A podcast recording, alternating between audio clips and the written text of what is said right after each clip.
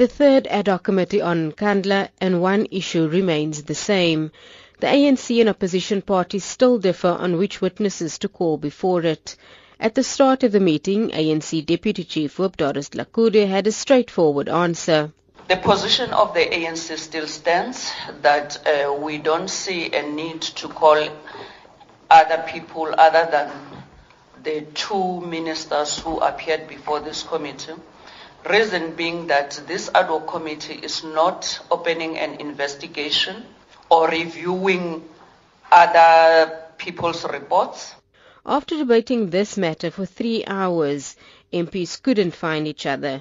DA Chief Whip John Steenhuisen was supported by the Freedom Front Plus's Corneille Mulder. This was the one opportunity for us to finally put this matter behind us, to deal with the Public Protector's report, to uh, understand why the police minister has differed with her and give her an opportunity to respond to those differences. But instead, we're now shutting this thing down. We're going to walk away. And I can tell you right now, this is not going to go away.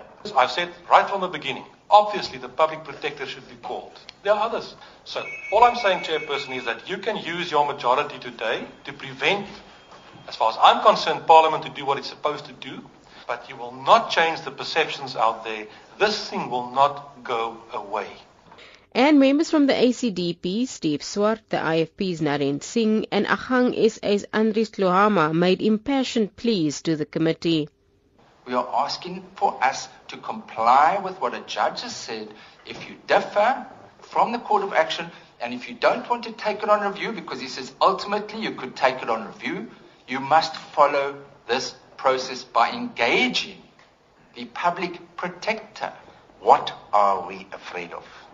Are we afraid of listening to somebody who might say something that we don't like to hear?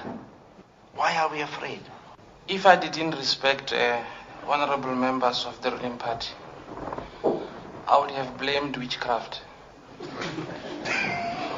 because if they really wanted to resolve this issue once for all.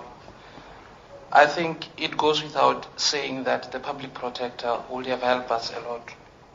But in the end, the matter came down to a vote. The chairperson, Cedric Frolick, concluded the matter. Honourable members, so um, there won't be any additional witnesses that will be called. In terms of the way forward, I will instruct the committee staff to start working on a draft report. That draft report will be circulated to all members we will convene another meeting of this committee probably by Tuesday, and then members will have an opportunity to reflect on the draft report that is there.